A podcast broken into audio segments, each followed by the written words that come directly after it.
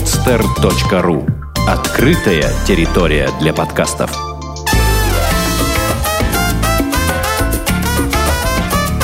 «Одинокая планета» с Марией Киселевой.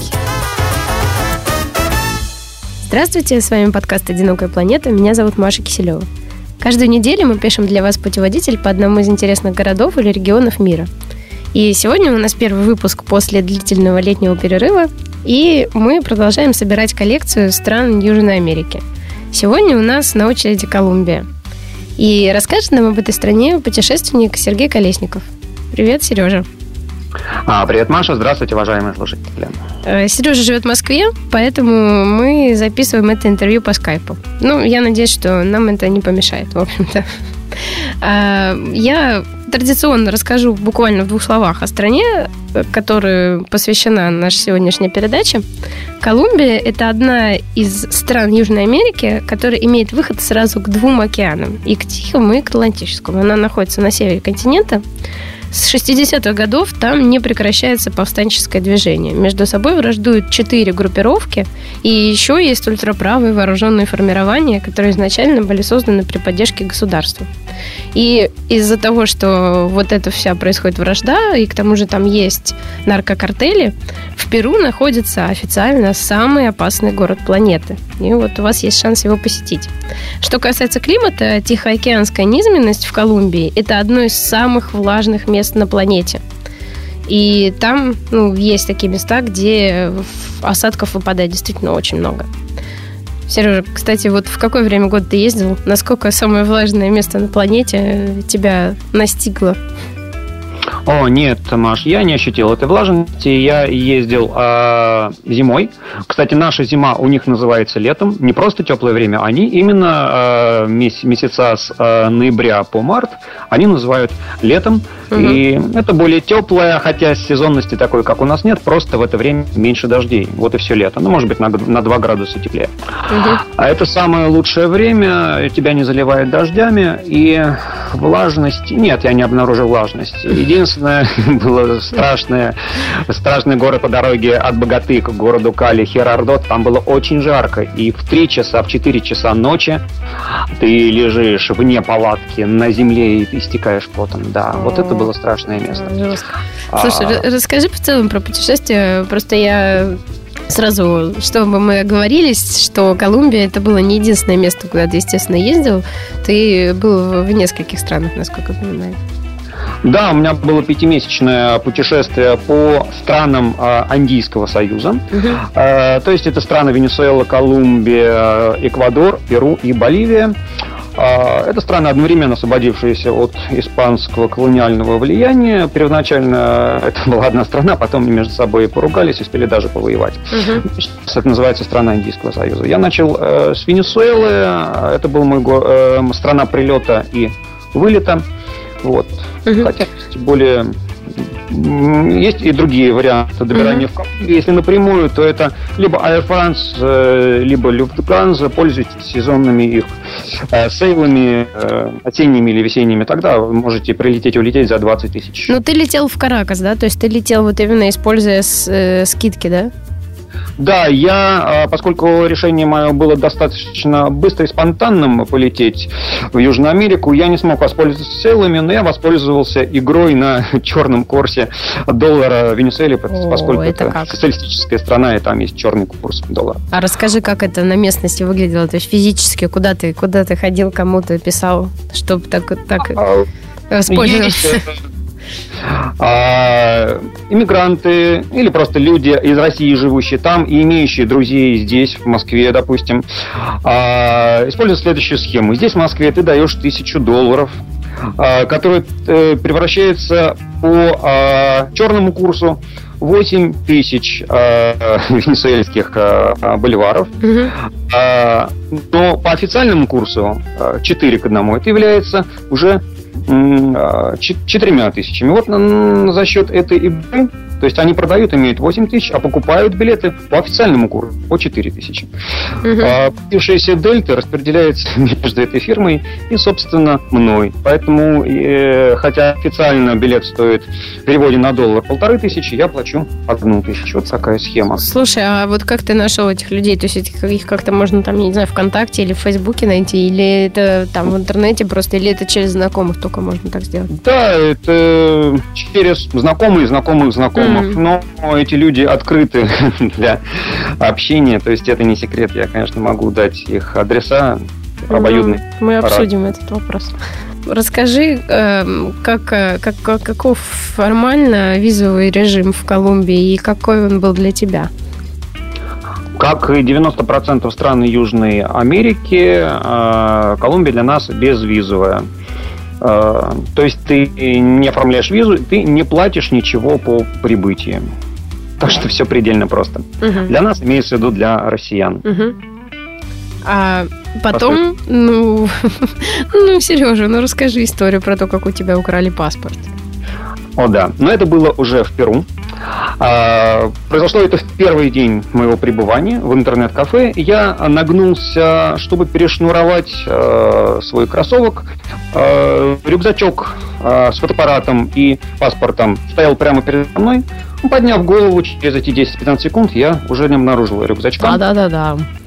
Да, все это очень быстро. Так что помните, вы можете сколько угодно соблюдать правила безопасности, но если вы не соблюда... нарушили хотя бы на 15 секунд, все произойдет в эти 15 секунд. Правила безопасности достаточно просты, просто соблюдайте их всегда. Ну и что с тобой было дальше, вот после того, как ты понял, что паспорта у тебя теперь а, нет? О, дальше я пошел э, в полицию первым делом, э, оформил справку о краже паспорта. С этой справкой мое пребывание в данной стране, э, то есть Перу, становилось э, легальным. Но оставалась проблема, как вернуться. Оказалось, что Россия, единственная из развитых стран, не выдает своим гражданам дубликат паспорта. Она дает лишь справку на возвращение. С этой справкой... Имеется в виду, не выдает в консульстве другой страны. То есть не выдает да, есть, в отъезде, да, так сказать. В консульстве в Перу, в Лиме, меня не выдавали угу. справку а не выдавали бы паспорт. Э, ну, давали только справку, но с этой справкой я официально не имею права вернуться в Венесуэлу, откуда у меня обратно мой билет. Должен я был купить билет прямо здесь. И поэтому ничего не оставалось, как э, просто продолжать путешествие э, без паспорта. Благо, границы, э, по крайней мере, в странах Андийского Союза более чем прозрачны. То есть не просто э, дорога идет э, э, просто Просто идет дорога, и где-то сбоку стоит э, таможенный пост, в который ты сам должен вспомнить, зайти, поставить штамп, угу и вернуться. Если ты этого не сделал, то дальше ты просто въезжаешь в страну, обнаружишь себя уже въехавшим в другую страну. Ну, а у тебя как раз проблема заключалась в том, что ты находился в Колумбии, а билеты обратно у тебя были из Венесуэлы, насколько я понимаю, да? Да, угу. да. Проблема была именно уже въехать в Венесуэлу, и то не на самом въезде, а уже дальше преодолеть кордоны, потому что, опять же, как я говорил, в Венесуэле социализм строгая и э, неподкупная временами полиция. А, к сожалению, неподкупная в данный момент для меня. И ну, я выкрутился. Я получил уже в богате справку на возвращение, которая, повторяюсь, не является, как сами консулы мне говорили, является основанием для пересечения границы с Венесуэлой. Но на границе с Венесуэлой я сумел убедить э, людей в том, что это такой вот у нас паспорт временный. Сначала убедил колумбийских э, таможенников, что Венесуэлу меня с этим пустят. Они поставили штамп. Потом уже Венесуэле убедил их, что раз мне поставили штамп в Колумбии, значит, вы же видите, что это паспорт. Иначе бы мне не поставили выездной штамп. Так что, так что ставьте въездной. И, ну, так было много еще ничего интересного. А, когда я въезжал в Колумбию, я повторюсь, что а, паспорт был украден в Перу. Я продолжил свое путешествие на юг, въехал в Боливию, и обратно уже от Боливии до Венесуэлы проехал опять пять стран без паспорта. Угу. Когда я въехал в Колумбию, меня а, уже на дороге остановил а, полицейский пост. Они обнаружили, что я имею а, с собой только дубликат, э, только ксерокопию паспорта, но не имею оригинала. Они поняли, что я ехал нелегально, а дальше произошло следующее. Они просто меня отпустили, когда предъявил им свои билеты, объяснил, что я здесь, ну, не просто попутешествовать, а мне надо, а, мне надо продолжать путешествие, вернуться через Венесуэлу в страну, они не попытались задержать, не попытались содрать денег. Они просто пожелали мне счастливого пути угу. и отпустили. Это к вопросу о, о суровости, продажности, лихаимстве э, южноамериканских, в частности, колумбийских полицейских. Угу. На своем опыте я никогда с таким не сталкивался. Это дружелюбнейшие люди, которые всегда помогут тебе, могут бесплатно подвести докуда-то, могут в крайнем случае помочь с ночевкой, дать даже приют в своем полицейском участке. Я так понимаю, что у тебя секретов успеха было два. Один секрет успеха заключался в том, что у тебя на справке было, как ты вот мне рассказывал до эфира, куча печатей. Ты попросил да. поставить побольше по, по возможности. А второй секрет да. успеха заключался в том, что когда тебя пограничники подзывали, ты делал вид, что, что они зовут не тебя просто, вот когда ты шел мимо этих постов. Да, да, при переходе границ было много уловок. Одна из них, да, когда меня звали, то я сделал такой улыбающийся растерянный, э, вернее, э, радостно изумленный вид и делал вид, что не понимаю, что зовут меня. Они посмеялись, они решили, глупый грингу, он же сейчас пройдет километр, потом вспомнит, что надо ставить штамп, штамп вернется. Вот. Ну, пусть протопает с рюкзаком летит километр. Понятно. Ну, там было много ситуаций, да. Где-то я делал вид, когда меня подзывали, я делал вид, что сейчас, сейчас я только в туалет зайду. Ходил по прошествии минут 10 и шел в другом направлении. Ну, очень круто, на самом деле. Вот, я думаю, что это такой полезный опыт, потому что после этого, конечно, уже бояться границ в каких-то других странах ты, наверное, будешь гораздо меньше и там переживать и нервничать. Э, давай э, поговорим немножко, собственно, о жизнеобеспечении, так сказать. То есть, эм, как ты там передвигался, где ты жил, что ты ел. Ну, насколько я понимаю, ездил ты автостопом там, да? Да, автостопом. До этого мой опыт автостопа ограничивался Грузией и Арменией, где mm-hmm. машины останавливаются сами, где как бы все получается само, легко. И... А в Колумбии это немножко не так, но если мы сравним с Россией, то, наверное, успешность автостопа, она примерно такая же, как в России. Единственное, что а, когда трасса не основная, как какая-то то успешность, она резко идет на убыль. А, ну, все равно автостоп очень даже возможен. А, ну, это примерно как в России, тоже там как бы примерно. все, что идет к Москве от Москвы, это да, а то, что дальше уже там сложнее, значит, ну, то есть разница да. есть в сложности. Да, ну там, да, там просто это, это э, уровень различий между основными и второстепенными дорогами, он, э, он выше, то есть успешность, она сильно разнится от того, на какой то дороге, поэтому mm-hmm. надо это учитывать. А что в лучшую сторону отличается, что водители стремятся накормить вас. вот. Ну, то есть угощают где-то, где они сами едят там, да? Да, да. Угу. Причем водители там вообще сами колумбийцы, они очень любят поесть. При э, не слишком высоком уровне жизни на еде они не экономят, поэтому и вас э, как бы не обидит в этом Слушай, плане. ну вот так вот как раз сложилось удачно. Давай сейчас поговорим про еду. То есть э, какие там, так сказать, из, из дешевых, какие там самые э, подходящие блюда и где их лучше покупать? Насколько я знаю, что в Южной Америке это все в основном все рынки. То есть там есть некие рынки, где есть и готовые еда, и фрукты. Да, да. Ну, вообще, поскольку я а, умею и люблю готовить, то а, когда представлялась такая возможность, а, я пользовался вообще каучсерфингом, то есть жил на квартирах. Угу. Э, часто, а когда, ну, где-то 80% моих ночевок это был каучсерфинг, остальные 20 распределялись между хостелами, ночевками в палатках и э, на заправках и так далее. В хостелах тоже часто я старался, э, обязательным условием для меня было наличие кухни. Вот mm-hmm. в этих случаях я покупал на рынке ингредиенты, уже смотрел, что в данном, на данном рынке, в данном городе дешевле. Mm-hmm. Часто какие-то куриные сердечки, допустим, стоили на наши деньги 80 рублей за килограмм. Mm-hmm. А овощи, я бы не сказал, сказал, что дешевые, скорее фрукты дешевые. Угу. А, поэтому вот в плане ингредиентов, да. А из готовой еды? Из готовой еды это... Эспанадос, ну, небось. Да, понадобится, да. Это пирожки, это печеные во фритюре пирожки. Не самая здоровая еда, надо сказать, но mm-hmm. колумбийцы а, ее любят. Вообще, в плане здоровой пищи у них а, не всегда все хорошо. К тому же они любят все запивать Кока-Колой. Кока-Кола у них три раза в день в больших количествах. А, пирожки... Вот где они делают деньги-то, я вот теперь понимаю, откуда такие, откуда такие огромные средства у компании Coca-Cola. То есть они все, они все на здоровье колумбийцев наживаются. Да, да, все, все страны третьего мира, они захвачены Кока-Колой и Макдональдсом. Причем Макдональдс э, в Колумбии, это как в России 20 лет назад, когда он появился, это вопрос престижа. То есть, То есть не прошло у них за, за это время? Да, да, да, у них до сих пор это, что было удивительно, потому что появился у них это раньше, чем в России. Ну, да, да. Но до сих пор это продолжается, то есть сводить девушку, девушку в Макдональдс, это круто. А, и Макдональдс да. у них стоит дороже, это чем грустно. у нас.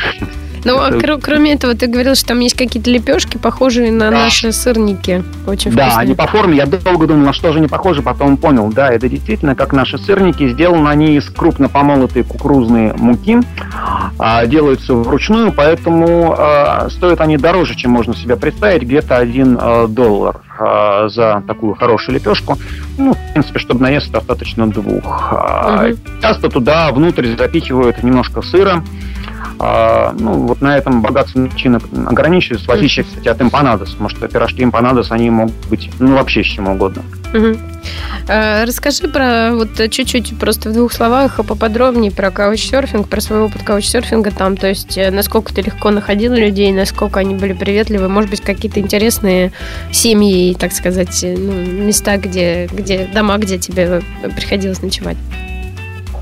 А, каучсерфинг а, это был мой первый опыт каучерфинга в Южной Америке. А, опыт очень положительный. А, ну, по крайней мере, что касается Колумбии. Дальше на юг, уже Перу, была, были проблемы, Боливия тяжело, но Колумбия э, замечательная, каучерфинг, разные семьи, бедные, богатые, просто какие-то там свободные художники, живущие коммуной, традиционные семьи, как это было, допустим, в Богате, традиционная семья, бабушка, родители, дети, и мы встречали в такой традиционной семье с большим количеством э, комнат и этажей, встречали Рождество со всеми атрибутами Рождества, леченое это блюдо из цельного поросенка, а, рождественские песни, подарки от каждого члена семьи, каждому члену семьи упакованные подписанные. То есть бабушки были не против того, что там ночуют некие непонятные незнакомые люди из некой да. непонятной незнакомой страны? Они были против, ну, причем эти, незнаком... эти непонятные люди в моем лице приготовили им а, салат оливье традиционный. О, ничего себе! Да. Я люблю готовить, но первый мой, а, первый борщ в своей жизни я приготовил в Венесуэле, первый салат оливье в своей жизни я приготовил в Колумбии. В России я все больше на тайской кухне. А, да, поэтому для них это покрытие, и как наш борщ идет... Ну, Майонез там продается, то есть у тебя да. все прям ингредиенты были. Как же варю... Слушай, а я как, я думаю, вареная колбаса, соленые огурцы, майонез, где ты все это нашел? А, таки это было непросто. А, к примеру, в тот день именно в богате не было нигде свежих огурцов.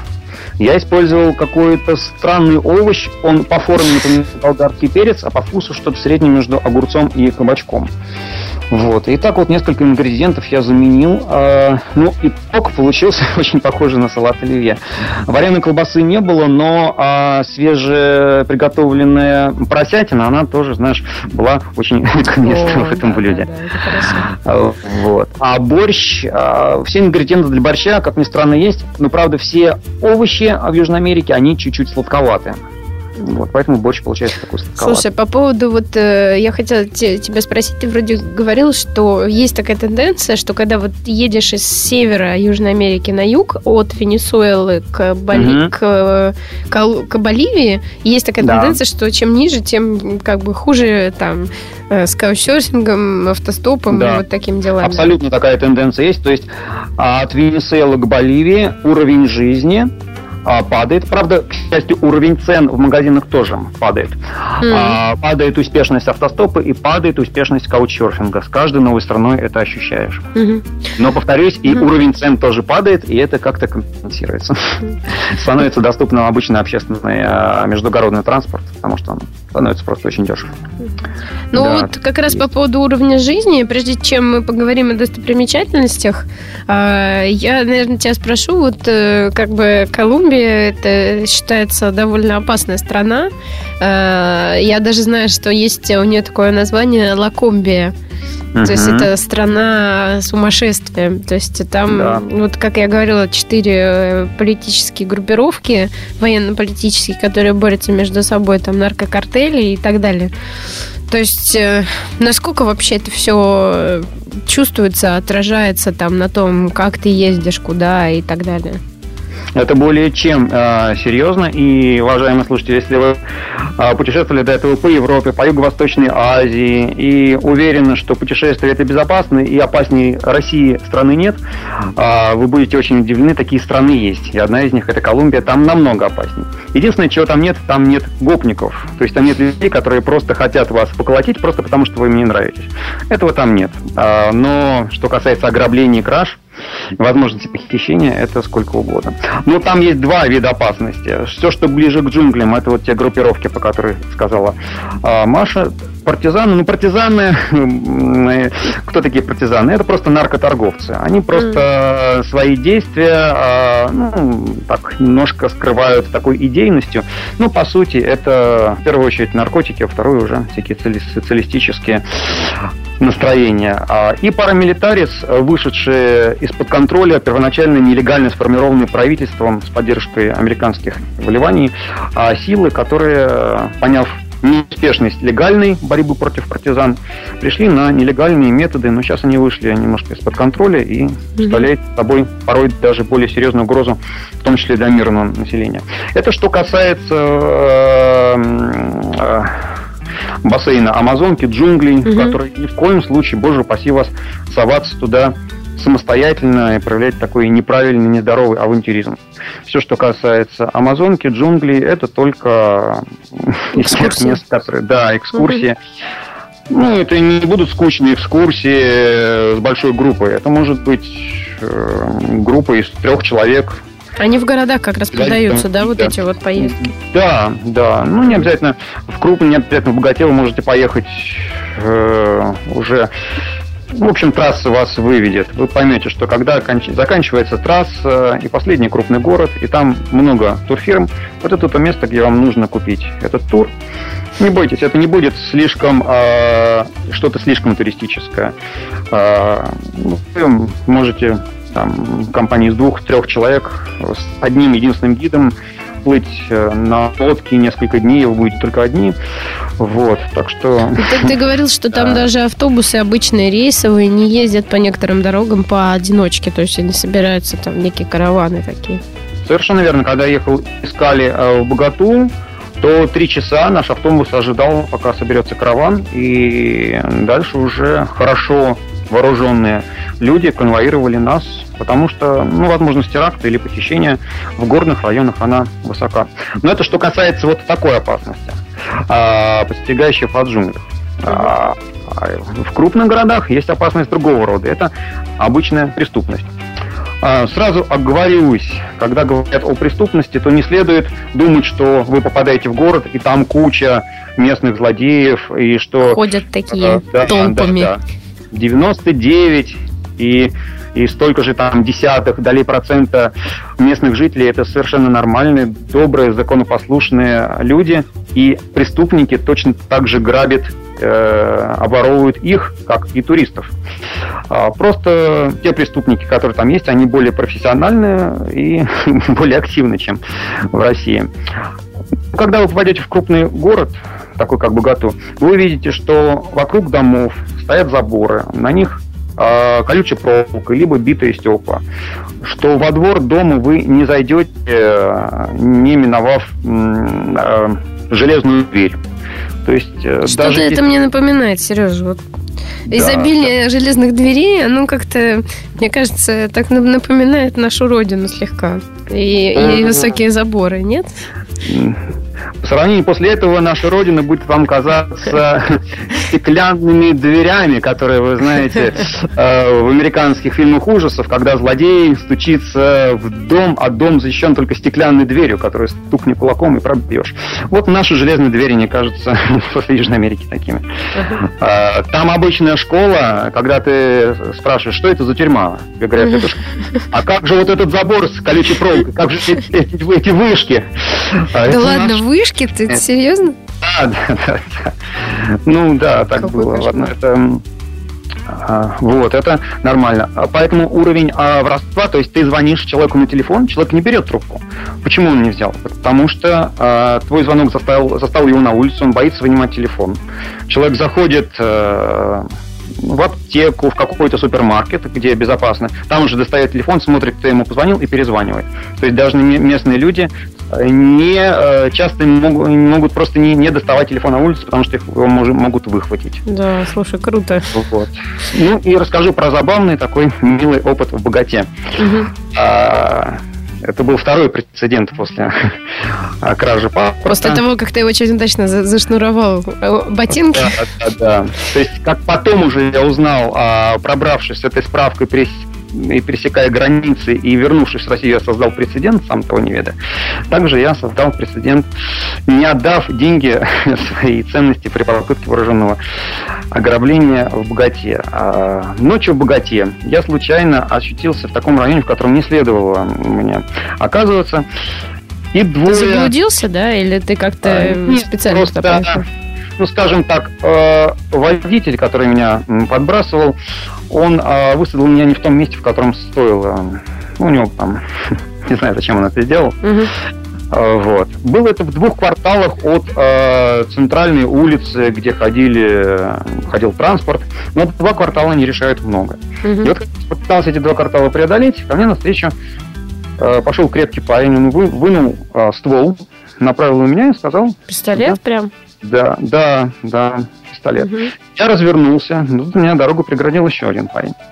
Так вот, э, первая фраза, единственная фраза, которую я выучил на испанском еще до въезда э, в Южную Америку, весь остальной испанский я уже учил по ходу дела. Так вот, первая фраза, которую я выучил, э, «Yo no soy americano, soy ruso». Я не американец, я русский. Я был уверен, что, э, ну, если они узнают, что я русский, меня не будут грабить. И Такова была моя уверенность, что эта фраза действительно спасла мои, как бы мои ценности и меня. Я уверенно, не пытаясь вырываться, не пытаясь звать полицию, убегать, драться, просто не отдавал то, что пытались у меня вырвать, повторял уверенным голосом эту фразу. Я не американец, я русский, я не отдам вам эти деньги. А, а я не отдам вам эти деньги, это ты тоже уже выучил к тому моменту на испанском? А, да, да. К тому времени уже было два месяца моего путешествия. Uh-huh. А поскольку э, в Южной Америке не говорят на английском, не говорят вообще, то есть ты хочешь, не хочешь, ты достаточно быстро э, учишься базовому испанскому языку. Uh-huh. Э, ну, собственно, когда они увидели мою такую уверенность, у них произошло разрушение шаблона, потому что любой местный житель, любой приезжий а, при виде пистолета сразу отдает деньги, для них это нормально. Они просто не поняли, что вообще происходит, и когда им несколько раз уверенно повторил, что я не отдам, потому что я русский, они подумали, что ну действительно, действительно не стоит, наверное. И правда. Да, и правда ведь русские, да. И потом они вот после трех минут такой а, борьбы просто махнули рукой и сказали... Слушай, они просто тебя отпустили, да. то есть они там даже тебя не пытались там ударить или что-то? Нет, нет, нет. Нет, а у них цель была деньги, то есть как бы... Э, ну, в принципе, а это из разряда тех случаев, когда опасно не повторять. Потому что далеко не в каждой ситуации я бы повел себя так. Ну да, а, это как бы это если уж совсем да, все плохо и денег больше это в одном квартале от э, людей. Я понял, что они не будут стрелять, что, э, ну, что эти достаточно молодые ребята. Это не бородатый гориллос, кстати, партизан называется гориллос у них, а, который размахивает мачете. В этом случае, конечно, я не стал бы пытаться. А, вот. Ну, и, угу. и в процессе действия я следил за их реакцией. То есть это надо понимать, что не следует строить себя героя, это я контролировал ситуацию и понимал, что происходит. Угу. Вот, поэтому не следует угу. повторять это вот так слепо.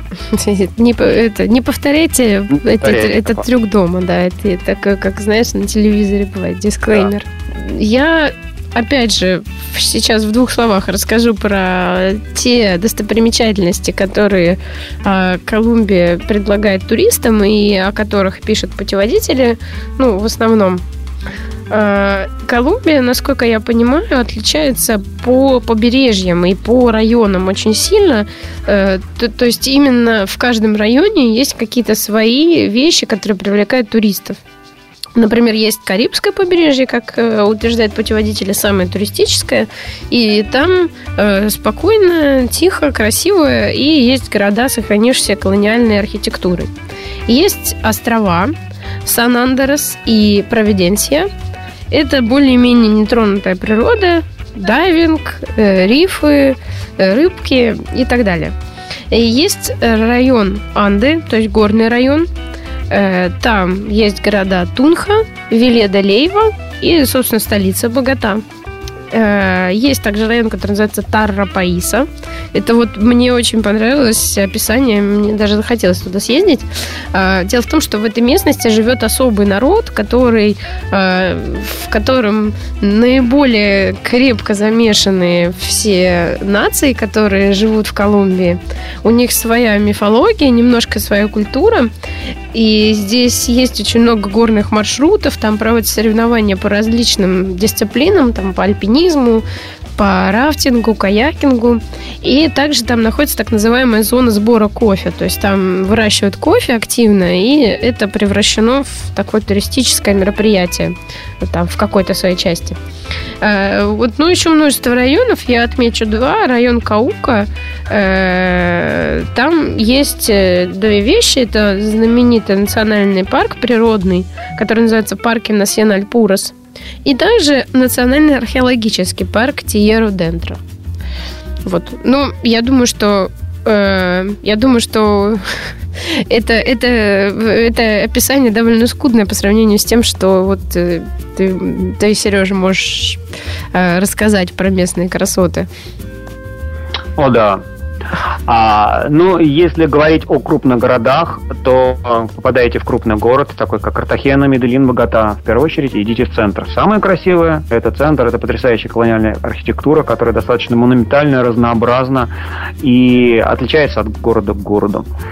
А, первое. А теперь я, наверное, пройдусь по тому, что в каждом из этих городов меня а, зацепило. Богата своей разнообразностью а, по районам. В каком-то в каком-то районе а, это как маленькая деревенька с такими э, очень крутыми улочками. Где-то это э, такой лубочный немножко э, квартальчик. А рядом с в 50 километров лагуна Гуатавита. Это Индейское священное озеро. Медельин, он интересен тем, что а, это город кофеин, художников, музыкантов. А, и еще медельинцы гордятся тем, что это единственный город в Колумбии, где есть метро, в нашем понимании этого слова, то есть поезда. А, этого нет даже в Богате. Но в Богате зато есть э, Трансмилленио. Это система скоростных автобусов, которые едут э, по выделенным полосам. Э, э по четко выверенному расписанию, там разветвленное... Ну, такое легкое система. метро, как бы. Да, угу. да, наземное. Очень, очень удобное, хорошо организованное. Только попробуй разобраться в этой карте. Это неделя, наверное, потребуется, чтобы понять. Но по прошествии этой недели угу. все, все кажется логичным и понятным. А... Ты, ты говорил, что вот э, если так брать, э, скажем, причины, по которым можно поехать в Колумбию, то это такая страна э, сальсы, то есть она так и позиционируется с туристической точки зрения, да. как страна, в которой там все танцуют сальсу. Да, страна, страна, в которой у людей каждый день, по крайней мере, каждый вечер праздник, которая ну, если человек неделю, неделя прошла и не потанцевал сальсу, да это что-то экстраординарное. Ну, в принципе, большинство людей танцует каждый день, каждый вечер. Э, просто на вечеринках э, или просто рядом с домом выкатывают колонки. Колонки большие, качественные, громкие, есть в каждом доме. Там может э, не быть холодильник, но колонки будут обязательно. Потому что куда же без сальса. Ну, это... особенно угу. это проявляется в Кале. Это южный э, город. Э, там большой процент э, чернокожего населения. Угу. И вот это город, где танцуют сальсу везде. И мне посчастливилось там встретить Новый год. Это было очень необычно. Новый год и сальса. А. Они празднуют, то есть они никак, ну то есть это уже по идее католическая страна, а для них должно быть Рождество самое главное, как бы как вот в западных странах, или они Новый год тоже празднуют? Нет, все-таки для Южной Америки Новый год это что-то более масштабное. Правда? Да, да, все-таки э, размах гуляний, он больше на Новый год. Там еще есть такой забавный обычай. А, к Новому году они готовят чучело а, человека в натуральную величину, наряжают его в одежду. Часто этот э, чучельный человек сидит рядом с домом, очень похож на настоящего, и вызывает, э, возникает забавное недоразумение. Но к Новому году он так надоедает всем, что его торжественно в 12 часов ночи сжигают, облив большим, большим количеством горючего. Да, во дворе, на улицах, поэтому, когда идешь 1 января по городу, то такое ощущение, что там прошли какие-то боевые действия. То есть такие обугленные останки чучел, а, а, серпантин, а, вот. Слушай, ну прям какая-то масленица. Да, и никого, людей никого, все отсыпаются. То есть просто красивый, большой, но совершенно вымерший город.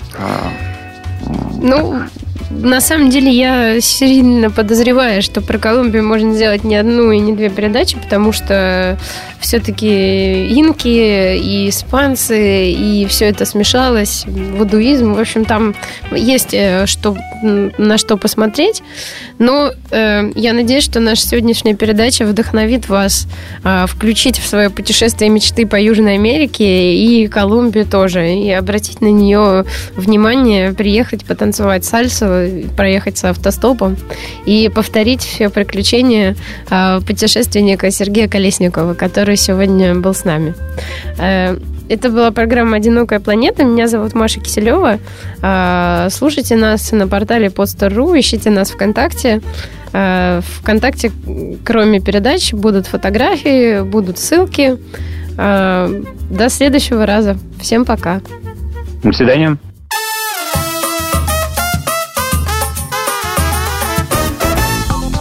Сделано на podster.ru Скачать другие выпуски подкаста вы можете на podster.ru